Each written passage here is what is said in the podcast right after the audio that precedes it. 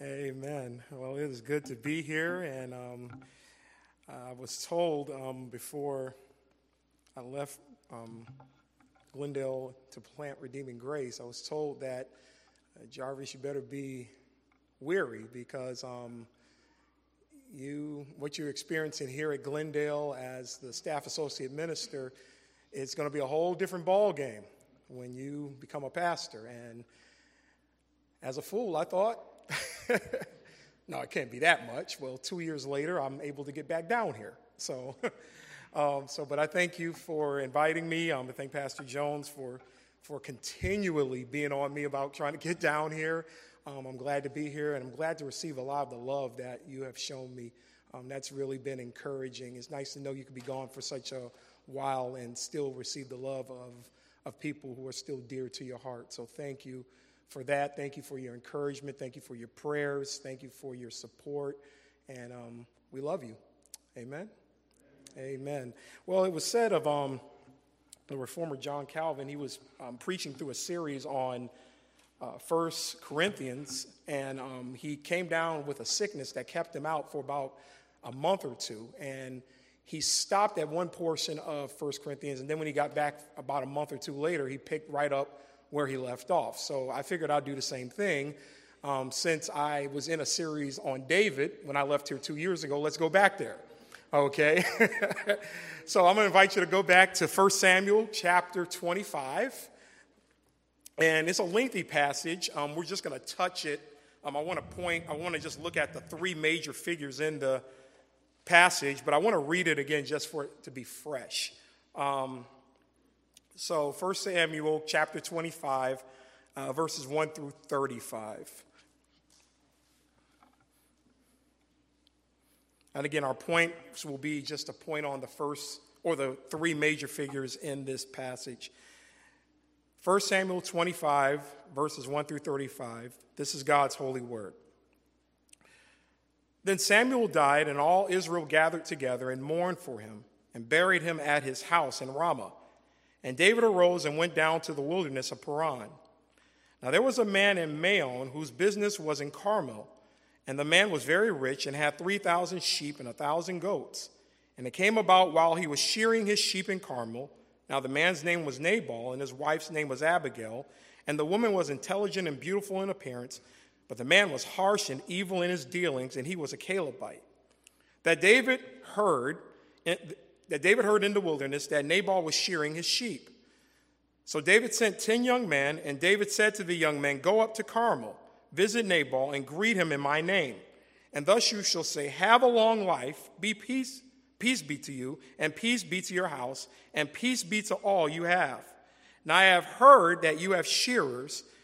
Now your shepherds have been with us, and we have not insulted them, nor have they missed anything all the days they were in Carmel. Ask your young men, and they will tell you. Therefore, let my young men find favor in your eyes, for we have come on a festive day. Please give whatever you find at hand to your servants and to your son David.'" When David's young men came, they spoke to Nabal according to all these words in David's name, and they waited. But Nabal answered David's servants and said, "Who is David, and who is the son of Jesse? There are many servants today who are each breaking away from his master. Shall I then take my bread and my water and my meat that I have slaughtered for my shearers and give it to men whose origin I do not know?" So David's young men retraced their way and went back. And they came and told him according to all these words. David said to his men, "Each of you gird on your sword." So each man girded on his sword, and David also girded on his sword. And about 400 men went up behind David, while 200 stayed with the baggage. But one of the young men told Abigail, Nabal's wife, saying, "Behold, David sent messengers from the wilderness to greet our master, and he scorned them. Yet the men were very good to us, and we were not insulted, nor did we miss anything as long as we went about with them while we were in the fields. They were a wall to us by both day and night, and all the time we were with them, tending the sheep.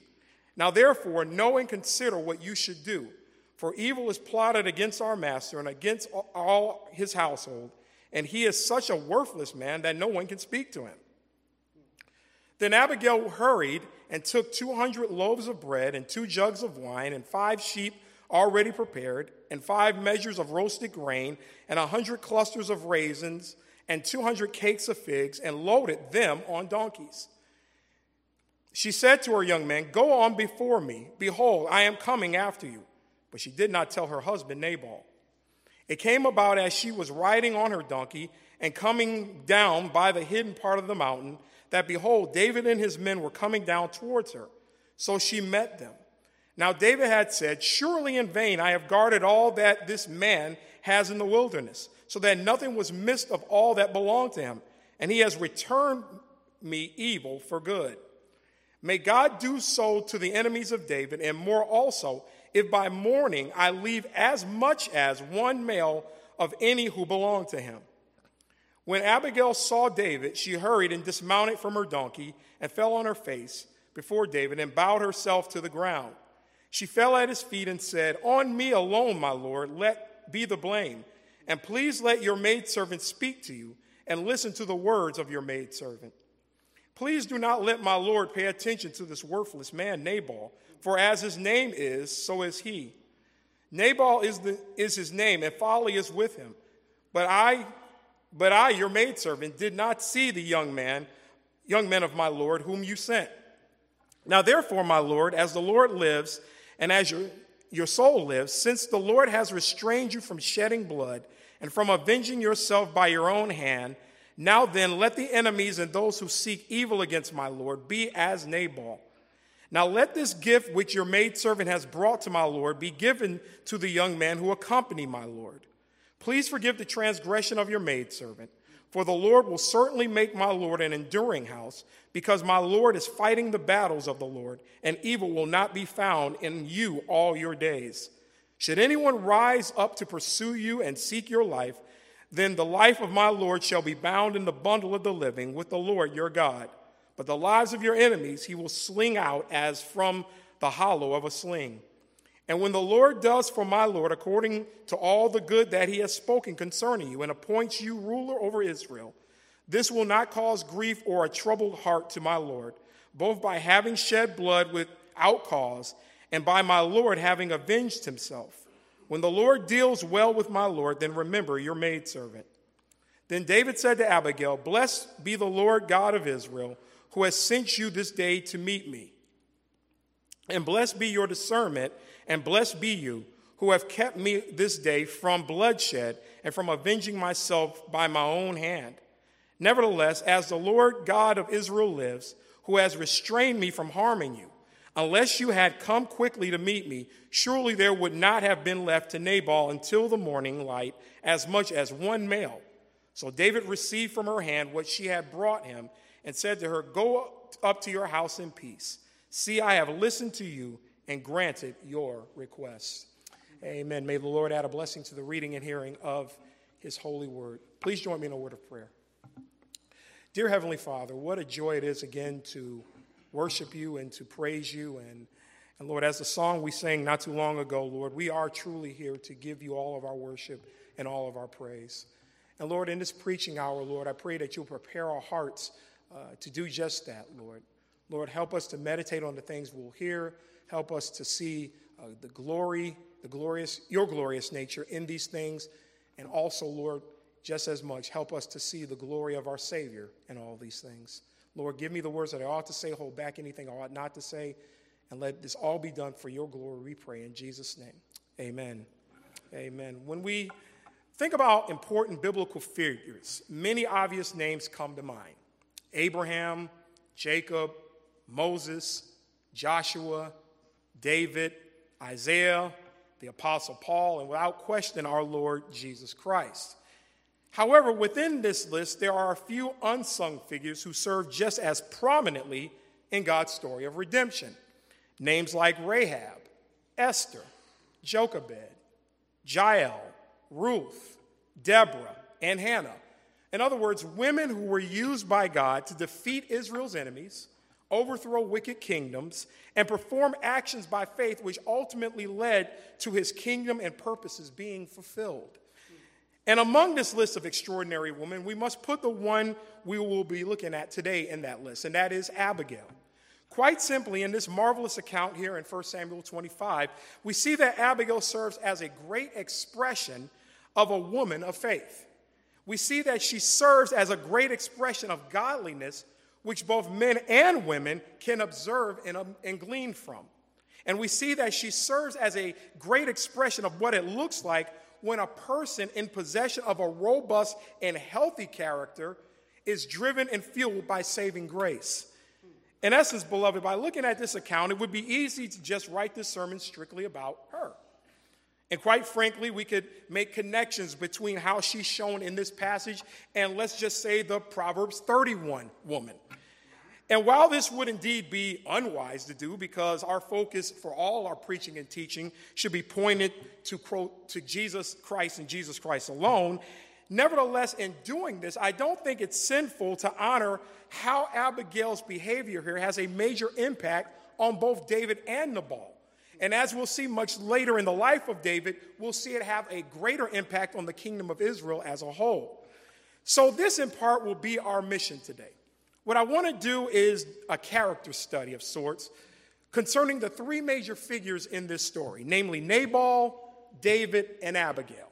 And my hope in doing this is to highlight even more the amazing actions of Abigail in this account when we actually take a look at her, so that we can get a sense of what the character of godliness actually looks like. Now, again, to start this, what I would like to do is take a look, again, at our first of our three major figures, and that is first Nabal. And I want to put Nabal under this subheading, the character of a fool. The character of a fool. Now, there may be some of you thinking, well, geez, Jarvis, I mean, isn't it kind of rough to call this man a fool? I mean, is that really necessary? And to that, I'll only say that this is why it pays to be familiar with the biblical Hebrew. Because, beloved, if we did a study on the word fool, or we looked up that word in Hebrew, we would find that the word for Hebrew, in Hebrew for fool, is Nabal. It's Nabal. So in essence, when I'm calling him a fool, I'm just quoting scripture. However, it's also important to know that this is not where this passage ends when it comes to explaining Nabal's character. For instance, notice how when Nabal is introduced, we don't get his name first. In fact, it's kind of randomly mentioned. But rather, we first get a description of his wealth. Now, beloved, this is key to understanding who he truly is, because if you happen to pay attention to the naming of individuals in the scriptures, it normally sets the path to who they truly are. For example, when the angel came to Joseph in Matthew 1 to announce the birth of our Savior, we're told that his name would be Jesus. Why? Because he would save his people from their sins. Jesus means God is salvation. When Moses was born, Pharaoh's daughter gave him that name because she, quote, drew him out of the water. And this would later point to how God would use him to draw the nation of Israel out of Egypt by ironically leading them through the crossing of the waters of the Red Sea. And finally, we have Abram, whom God later names Abraham because he would become a father to many nations. However, once more, when we look at Nabal, we don't see this. Again, his name is stated after his wealth. So what's being implied here? Well, beloved, what the writer is trying to tell us is that by doing this, that it is Nabal's riches which has made him the man that he is. In other words, he's not just a fool, he's a rich fool. He's a rich fool. His money has made him think of himself more highly than he should. He thinks that because he is financially well off, that he doesn't need anyone or anything to make him better than who he is. He is the embodiment of Paul's words to Timothy, namely that the love of money truly is the root of all evil. And when we add in another twist to this story found in verse 3, we find out that he's also a Calebite. Now, this issue takes on an even more striking context because, beloved, the Calebites were known for their intense devotion to the Lord. And this should serve as no surprise because if you recall, when Israel finally entered the promised land, There were only two people who made it from the beginning of the journey to the end of the journey. And who was that? Joshua and Caleb, the men who chose to follow and leave their households in the full service of the Lord. But once more, we see that Nabal seems to be the black sheep of his tribe. He's harsh and evil in his dealings. He has no godliness within him. He doesn't want to seek after things eternal. He doesn't see his need for God's gracious gift of salvation. No, he's rich. He has everything he could materially want, and that's all that matters to him. To him, life is good. And in the end, beloved, Nabal serves as the pure embodiment of David's words in Psalm 14:1, namely that the fool, or the Nabal, says in his heart, there is no God. In short, beloved, even though Nabal doesn't come out and say he doesn't believe in God, his lack of desire when it comes to godliness and his focus concerning his possessions makes this very obvious. And this should serve as a lesson to all of us that the accumulation of wealth, or even coming from a godly family, doesn't instantly put one in the character of holiness. Amen. You know, every now and again, because I'm a minister, there'll be someone who will ask me the question, is my son Jaden going to be a preacher like you when he grows up? And usually when I hear questions asked me a lot of times, I'll have a prepared answer already to go along with that. And I've prepared an answer for that. And it's basically this. When someone asks me that question, I just simply say, well, my prayer more than anything right now is that he first comes to saving faith in Jesus. Amen. I mean, before we start putting people in the pulpit, let's get a profession going, okay? In short, holiness is not something that's passed down, beloved. It can't be assumed on someone just because another person they are related to may have it. Beloved, there are people in this world who are morally great people. For example, there are many people who are financially loaded, and they give every year more money to charities than some of us make on our jobs as a whole. There are people who every year use their wealth to do very needed and important things in our society, such as starting new schools, funding hospitals, and creating businesses where the impoverished people really can get on their feet. Equally, there are many people who have grown up in homes where their parents or their grandparents revered and honored the Lord with all their hearts. And in their raising, they might have participated in things like youth ministries and sang in the church choir, or even gone on missionary trips to third world countries. However, beloved, some of these people, despite their passion and despite their selflessness in doing all of these things, will eventually miss out on the kingdom of heaven. Why? Because ultimately holiness comes through having our faith placed in the life, the death, and the resurrection of our Lord and Savior Jesus Christ. He is where our righteousness lies, beloved, not in our deeds and definitely not in our possessions. So, beloved, at the end of the day, whether a person is as wicked and ruthless as Nabal, or they're just the opposite, they're loving, they're kind and gracious in their deeds and in their material gains, if they don't have a relationship with the Savior, if they live their lives as though the obtainment of eternal life is something that has little value to them regarding their existence, then, beloved, the Bible tells us plainly that these people are living like Nabals. They're living like fools. In essence, they are no different than Nabal, despite the fact that their behavior might be. Beloved, whatever we may have, whoever we may be, we must see all these things as rubbish compared to our knowing Jesus Christ. Amen. As the hymn goes, Jesus must be our priceless treasure. As another song goes, we must desire him more than silver and gold. And we must understand that there is no good works, beloved, which honor the Father apart from what we do in his name. So, beloved, our look at Nabal shows a man who is foolish, not just for his attitude towards other people, but more directly, a man who is foolish because of his lack of care and having his faith placed in a relationship with God through Jesus Christ. And this now leads us to the second of our three figures in this text. Namely, I want to look now at David. And I want to discuss the character of fury. So we now come to the portion of our study where we check on our hero in the story. And as we see here, he's still on the run from Saul. And in verse 1, we're given some information which I think possibly adds to the stress of what he's dealing with right now. Namely, we're told that the prophet Samuel, the man whom God sent to announce and anoint David as the next king of Israel, and the man who was the spokesman for God to his people, he's died. And in the midst of this national tragedy, David and his army find themselves in the wilderness of Paran, where they get the news that Nabal is shearing his sheep in nearby Carmel. Now, it's important to note that the shearing of sheep here was a big event in Israel, not to mention a very prosperous one. In fact, even today in countries like South Africa and New Zealand and in Australia, it's seen sort of as a sporting event of sorts. And there are, believe it or not, sheep shearing world championships awarded to the best of the best.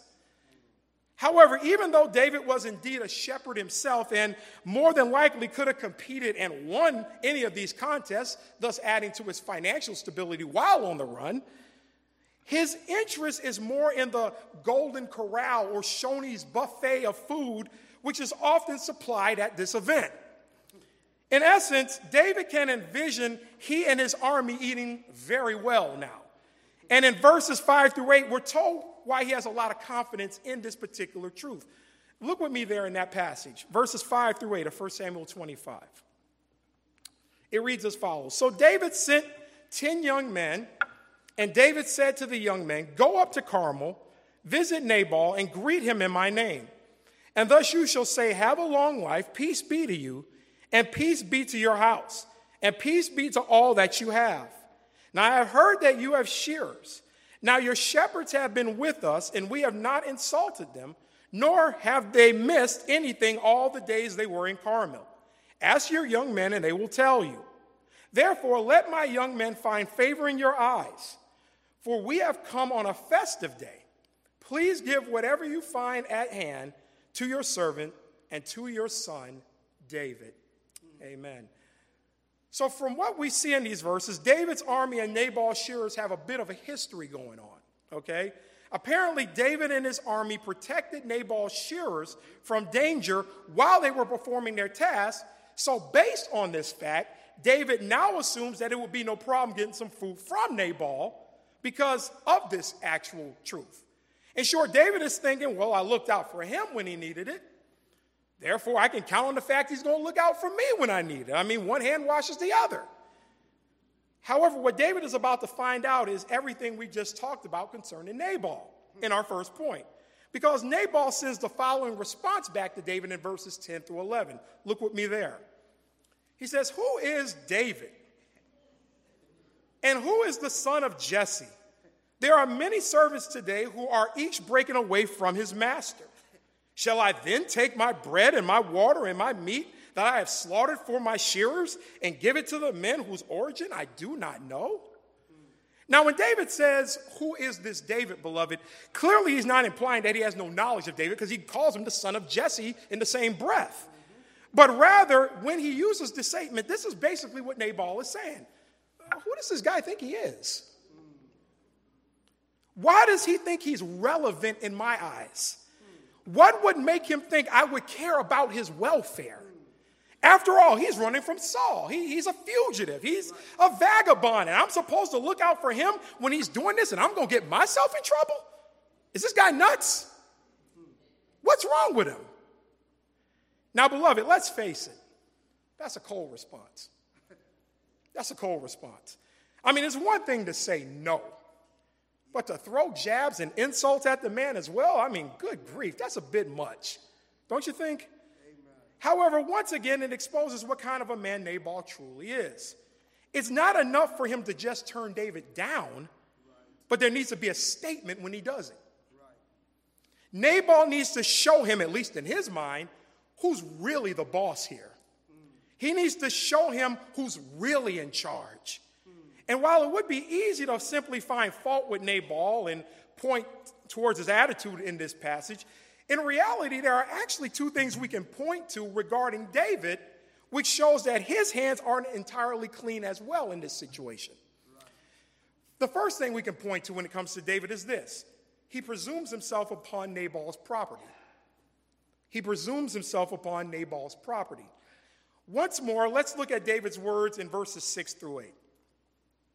David tells his servants, "Have a long life, peace be to you, and peace be to your house, and peace be to all you have. Now I have heard you have shearers. Now your shepherds have been with us, and we have not insulted them, nor have they missed anything all the days that they were in Carmel. Ask your young men, and they will tell you. Therefore, let my young men find favor in your eyes, for we have come on a festive day. Please give whatever you find at hand to your servants and to your son, David." Now, in reading this, again, pick up David's mindset here. In essence, David is making a request for him and his army based on a service he previously performed for Nabal without Nabal knowing about it. Again, it's basically, I looked out for you, so now I need you to look out for me. However, when David gets back Nabal's response, verse 13 tells us that he becomes pretty much white hot. And it's here where David tells his men these words, "Each of you, gird on your sword." In essence, this is what he's saying. This guy got the nerve to turn me down? Really? After I put my men and myself on the line for his shepherds, and on top of that, he's going to be nasty about it? Oh, it's on, guys. Get your weapons, because we're about to go up there. We're about to wreak havoc, because this guy doesn't know who he's dealing with. So we see there's a lot of maleness in this conflict here. Okay? Now, beloved, at this point, we need to do some simple analyzing here.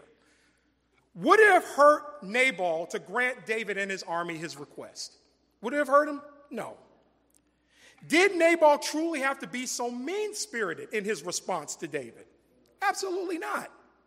However, in saying these things, there's one truth we can't overlook concerning this matter, namely that the food which David requested was Nabal's. That's right. It was his food. In other words, beloved, even though David performed an amazing act for Nabal, an act that added to his wealthy status, and we could say added to his foolishness as well, Nabal was under no obligation to really reward David for his services. There was no deal made between the men, so thus David's response to Nabal's rejection of what he wanted was also unfounded. For David to get mad to the point of wanting to kill Nabal and his household over this rejection, beloved, shows that David's perspective was off in this situation.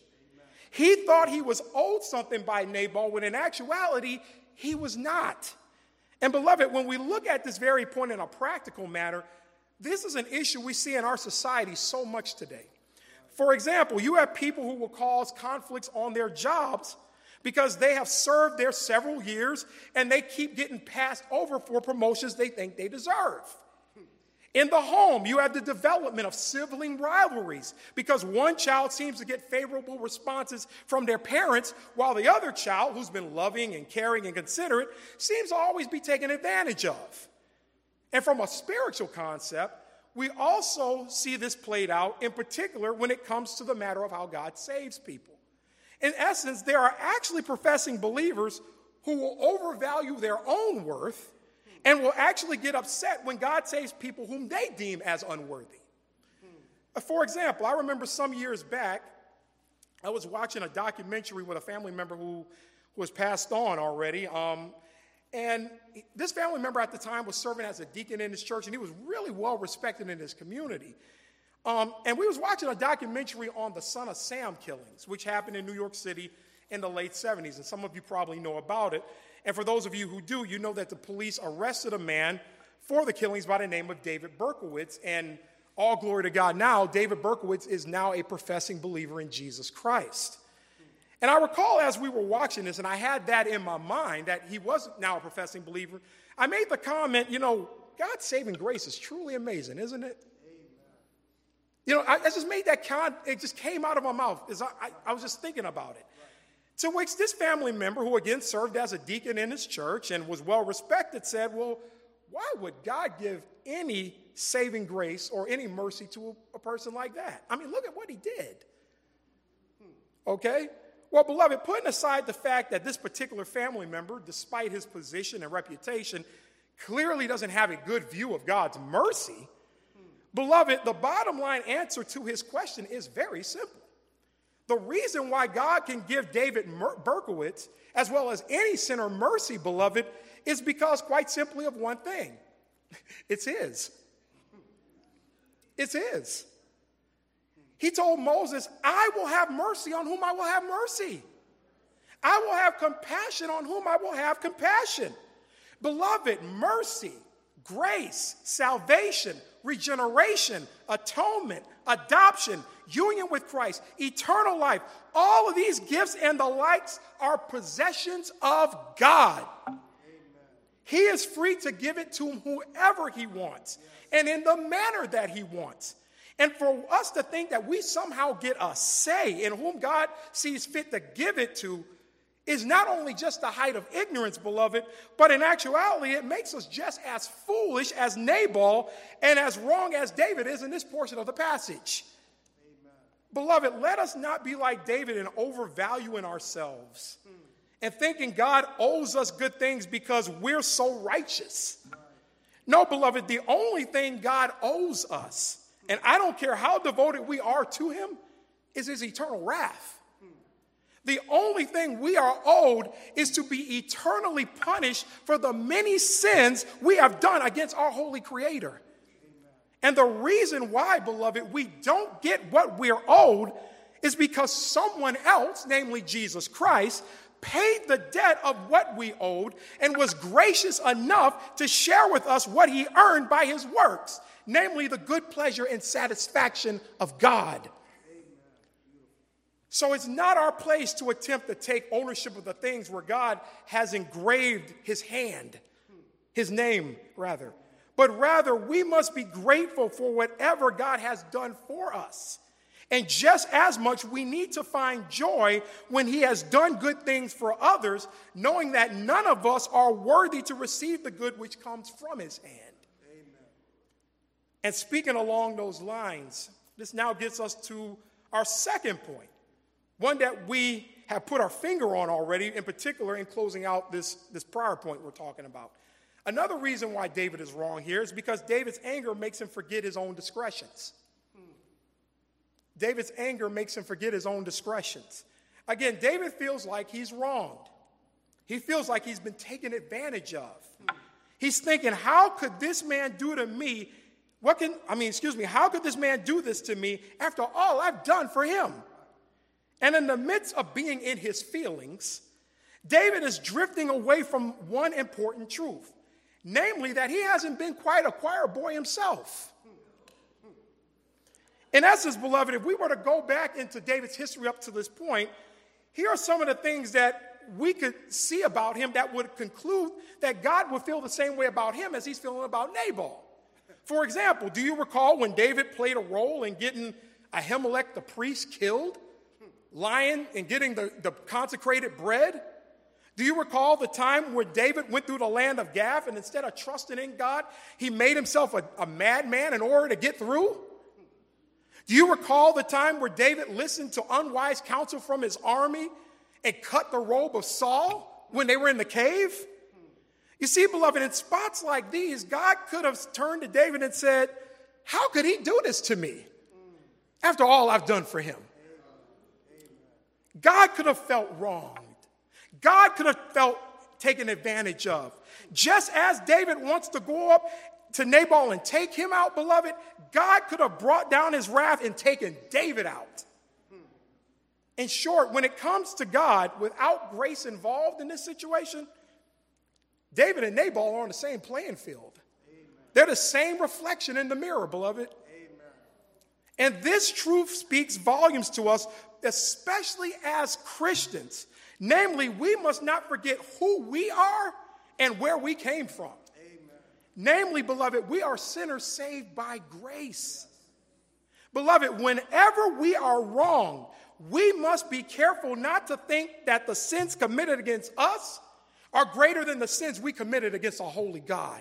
Amen. Beloved, we must never forget that our sins cost the Son of God, Jesus Christ, his very life. Yes. The sins that we committed caused him to be whipped 39 times on his back, have a crown of thorns pressed hard upon his head, had him laid on a wooden cross with both his hands and his feet nailed to it, and for a temporary period of time had him separated from the very Father that he has shared his glory with since the beginning of time. Amen. And beloved, just as much, we must not forget that all that the Son of God went through on that terrible day was done for those of us who would believe in his name. Yes. In short, he endured these things so that his people would not have to.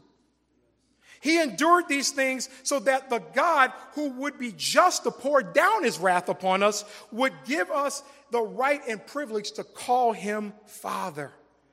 So therefore, when we think about how much forgiveness there is in Christ, how wise is it for us to think that any sin we've committed against us is unforgivable? How wise is it for us to think, Father, I thank you for giving me grace. However, for the person that wronged me, I want retribution. And while I'm on this point, let me flip the coin for a moment and take this side road. When we think about how much forgiveness there is in Christ, how can we equally say that another person is silly or stupid to offer forgiveness to the one who has wronged them? How can we encourage another person to live in their hate and their rage? How can we even think something such as not forgiving someone because of the color of their skin, or that you shouldn't have to forgive someone because of the color of yours? Yeah, I said it. Beloved, how we need to stop letting the world control our thoughts. How we have to stop letting the world put us under cultural pressures that push us away from something God has ordained us to do. Amen. Oh, beloved, how we need to focus our mind on heavenly things. How we need to keep our eyes on the cross as we continue to walk this Christian journey. Beloved, hurt, pain, sorrow, and grief will always be a part of this world and thus our existence as a whole. However, as Christians, we are called to rise above those things. We are called to consider Christ. And when we choose not to do this, beloved, there is no victory or vindication in that. But rather, there is only shame and rejection of the very grace which has planted us in the river of eternal life. So again, while no one can fault David for being somewhat upset, his approach towards Nabal, just as much as his reaction and hearing Nabal's response, makes David just as guilty in this situation as well. And now finally we come to our third character in our message, the real hero in this story, namely Abigail. And it's here where she shows the character of faithfulness. The character of faithfulness. Now in this final portion, I want to highlight two things that Abigail does in this narrative that makes her stand out as different from what we've discussed with both David and Nabal. First, we see, number one, that Abigail diffuses the situation. She diffuses the situation. In verses 14 through 17, we're told when the news that David and his army is coming up to slaughter Nabal and all comes public, one of Nabal's servants immediately runs to Abigail and explains to her what has happened and what David plans to do about it. And with this news told to her, Abigail says these words in verses 18 through 19. Look with me there. It reads, "Then Abigail hurried and took 200 loaves of bread and 2 jugs of wine and 5 sheep already prepared and 5 measures of roasted grain and 100 clusters of raisins and 200 cakes of figs and loaded them on donkeys. She said to her young men, 'Go on before me. Behold, I am coming after you.' But she did not tell her husband Nabal." Pick up on that last part. Now, beloved, again, pick up on that last statement that she did not tell her husband she was doing this. So not only does the servant not feel the need to tell Nabal about what's about to happen, but we also see here that Abigail don't feel the need to tell Nabal what's about to happen. Now, why is this so? Why is this so? Well, as we have talked about, Nabal's a foolish man. They know if he had been told this news, he might have just brushed it off, could have scolded his servant or Abigail for even bringing this matter to him.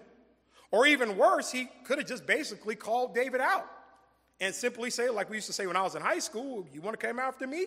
If you feel froggy, jump. However, both the servant and Abigail knew that each of these responses would have brought catastrophic consequences. So in turn, Abigail in particular makes the wise decision to take a portion of the food to David and his men in order to satisfy the situation. Now keep in mind again, Abigail was under no obligation to do this. Right. She could have taken the same approach as her husband and tried her best to gear up the people for battle. However, Abigail understood the kindness and even more the necessity of what David and his army did for her shearers. Because remember, we're not just talking about the protection of lives here, but also we're talking about the protection of their revenue, because this is how they earn their money in part. Right. Thus, because of this, she made the decision that they should receive some appreciation for providing the security that they gave. Now, beloved, this act is one that speaks a lot about the character of Abigail, namely that she is a person who is committed to what she deems fair or right, despite the attitude of her husband. In short, she doesn't melt under his dominance. She doesn't cower to his power. She doesn't falter under his pressure. No. Now, does this mean that she's not rather a submissive wife? No, it doesn't mean that. But what it does mean is that she recognizes her first submission is to her Lord. She does what pleases him above everything else. And this is one of the characteristics of godly behavior. Namely, it looks to please and honor God over all things, including our relationships. And when you look at so many relationships today, this is something that's often neglected. And beloved, since I started ministry, it's amazed me how much of a conflict this is in professing Christians' homes. There are many Christians who will abandon godliness for the sake of their mate, thinking that this is what's being faithful, or this is what faithfulness looks like, when in actuality, it's just the opposite. No, beloved, faithfulness is standing in obedience to the Lord and being guided by him, even if your mate decides to do otherwise. You know, I recall when I was on staff at another church that a fellow minister got into a very, very heated battle with the pastor of our church. In fact, it was so heated that this minister ended up temporarily leaving the church for a period of time. Now, this minister's wife was just as active in our church. I mean, she taught the Sunday school for the little children. She helped set up the table for communion. And she also was one of the officers of our motherboard at the church. And due to the fact that she and the minister were in the process of looking for a new fellowship during this time, and they weren't attending any Sunday school themselves, she actually got the okay. She went to our pastor and got the okay to at least teach the Sunday school class, because our church really didn't have anyone to replace her. And by the way, it should also be noted that her husband was okay with this, at least in the beginning. However, as time went on and he started to stew over what happened, he started to change his spots.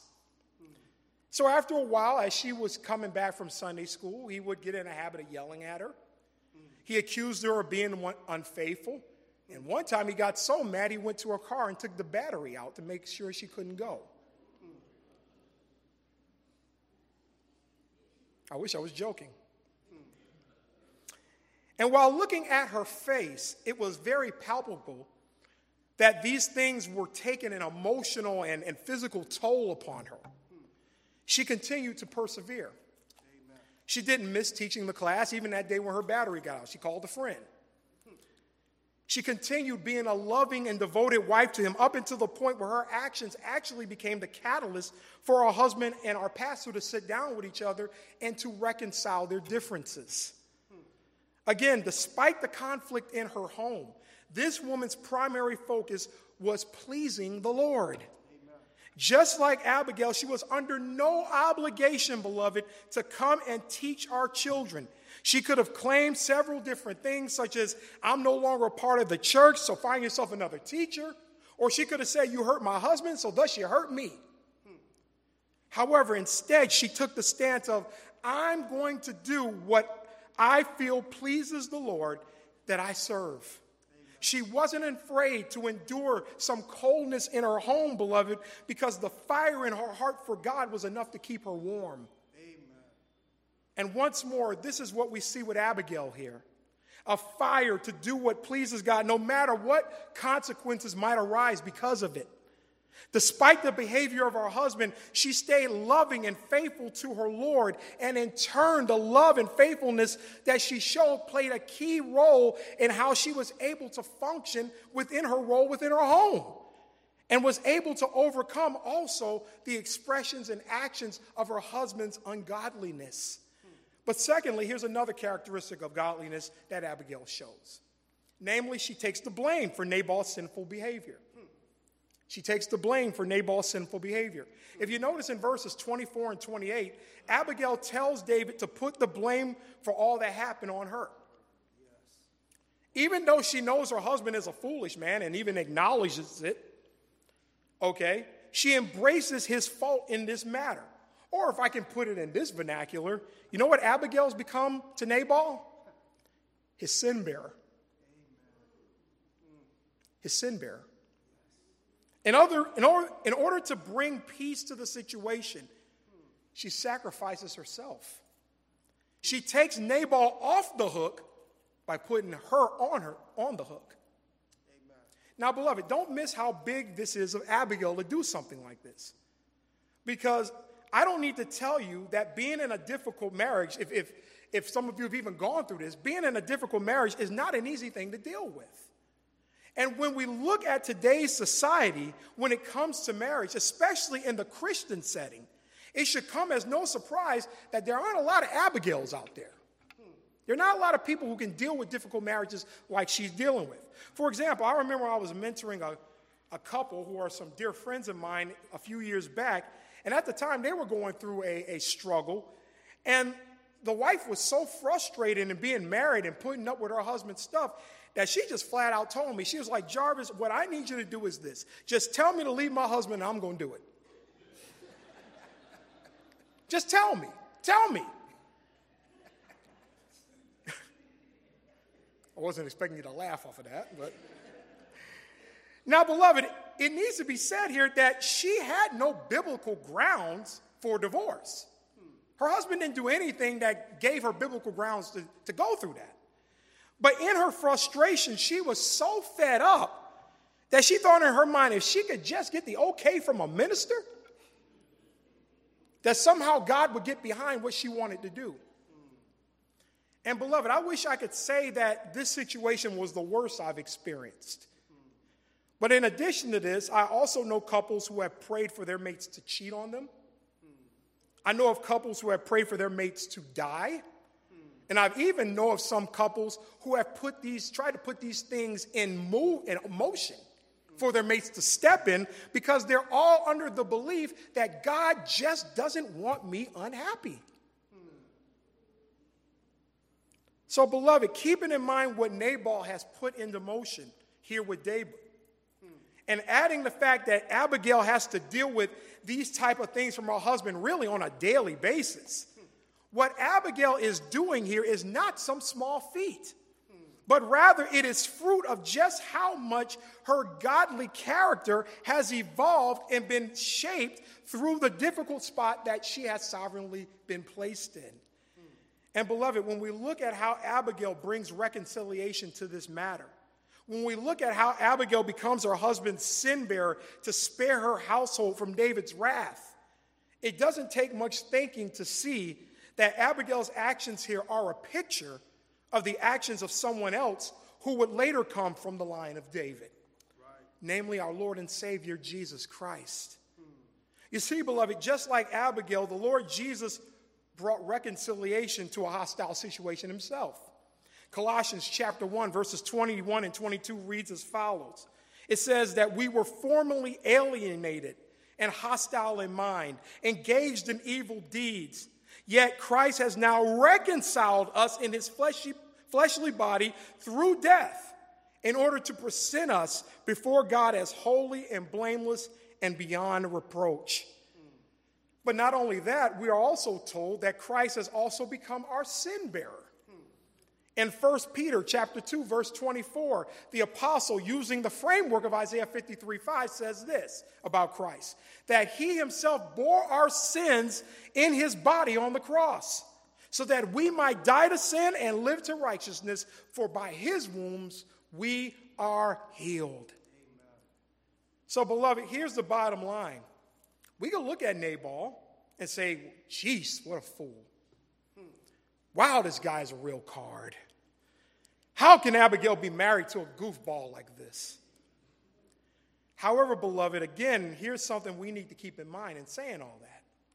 Namely, from a spiritual perspective, we are Nabal. We are Nabal.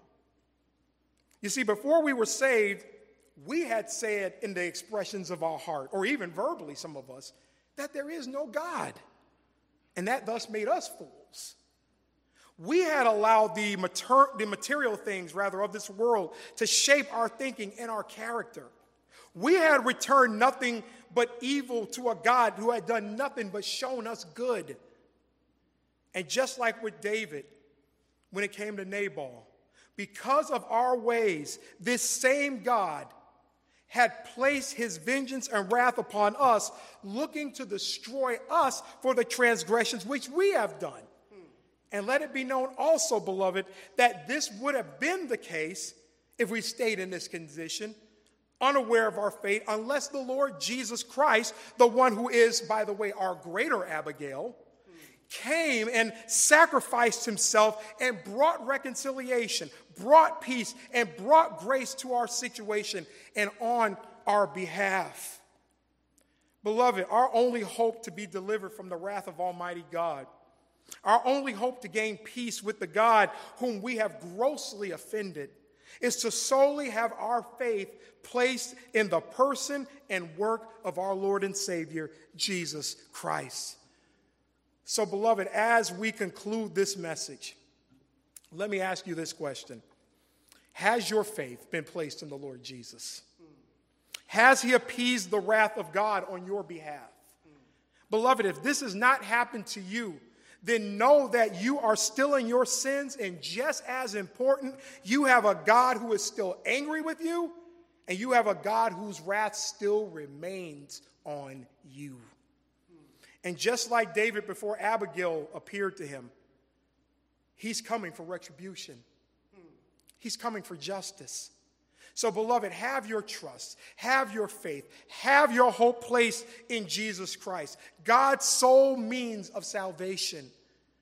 Don't live your life anymore as one who is in rebellion to him. Don't live your life as though your material possessions are what makes you who you are.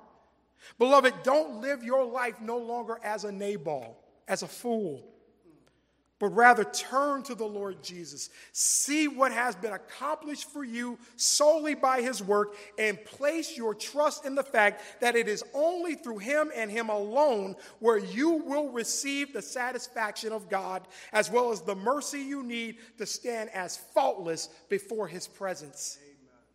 So as we've seen in this message, there's a lot to be said about how the character of Nabal, the character of David, and the character of Abigail expresses themselves within this narrative. And there's also a lot that we can examine within our own hearts when we find ourselves in these various character spots as well.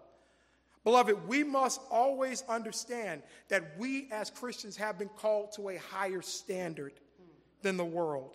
Namely, God has saved us. God has called us to exhibit a godly character, a character of Christ-likeness, as he continues to conform us into the image of his dear Son. Amen. So in all our behavior and in all our doing, beloved, let us strive to show this calling the best way we can, using the message of the gospel as our fuel to actually do this. And in doing this, beloved, let us also heed to the words of the Apostle Peter in his second epistle in chapter 3, verse 18, where he says the following: "But grow in the grace and knowledge of our Lord and Savior Jesus Christ. To him be the glory, both now and to the day of eternity. Amen."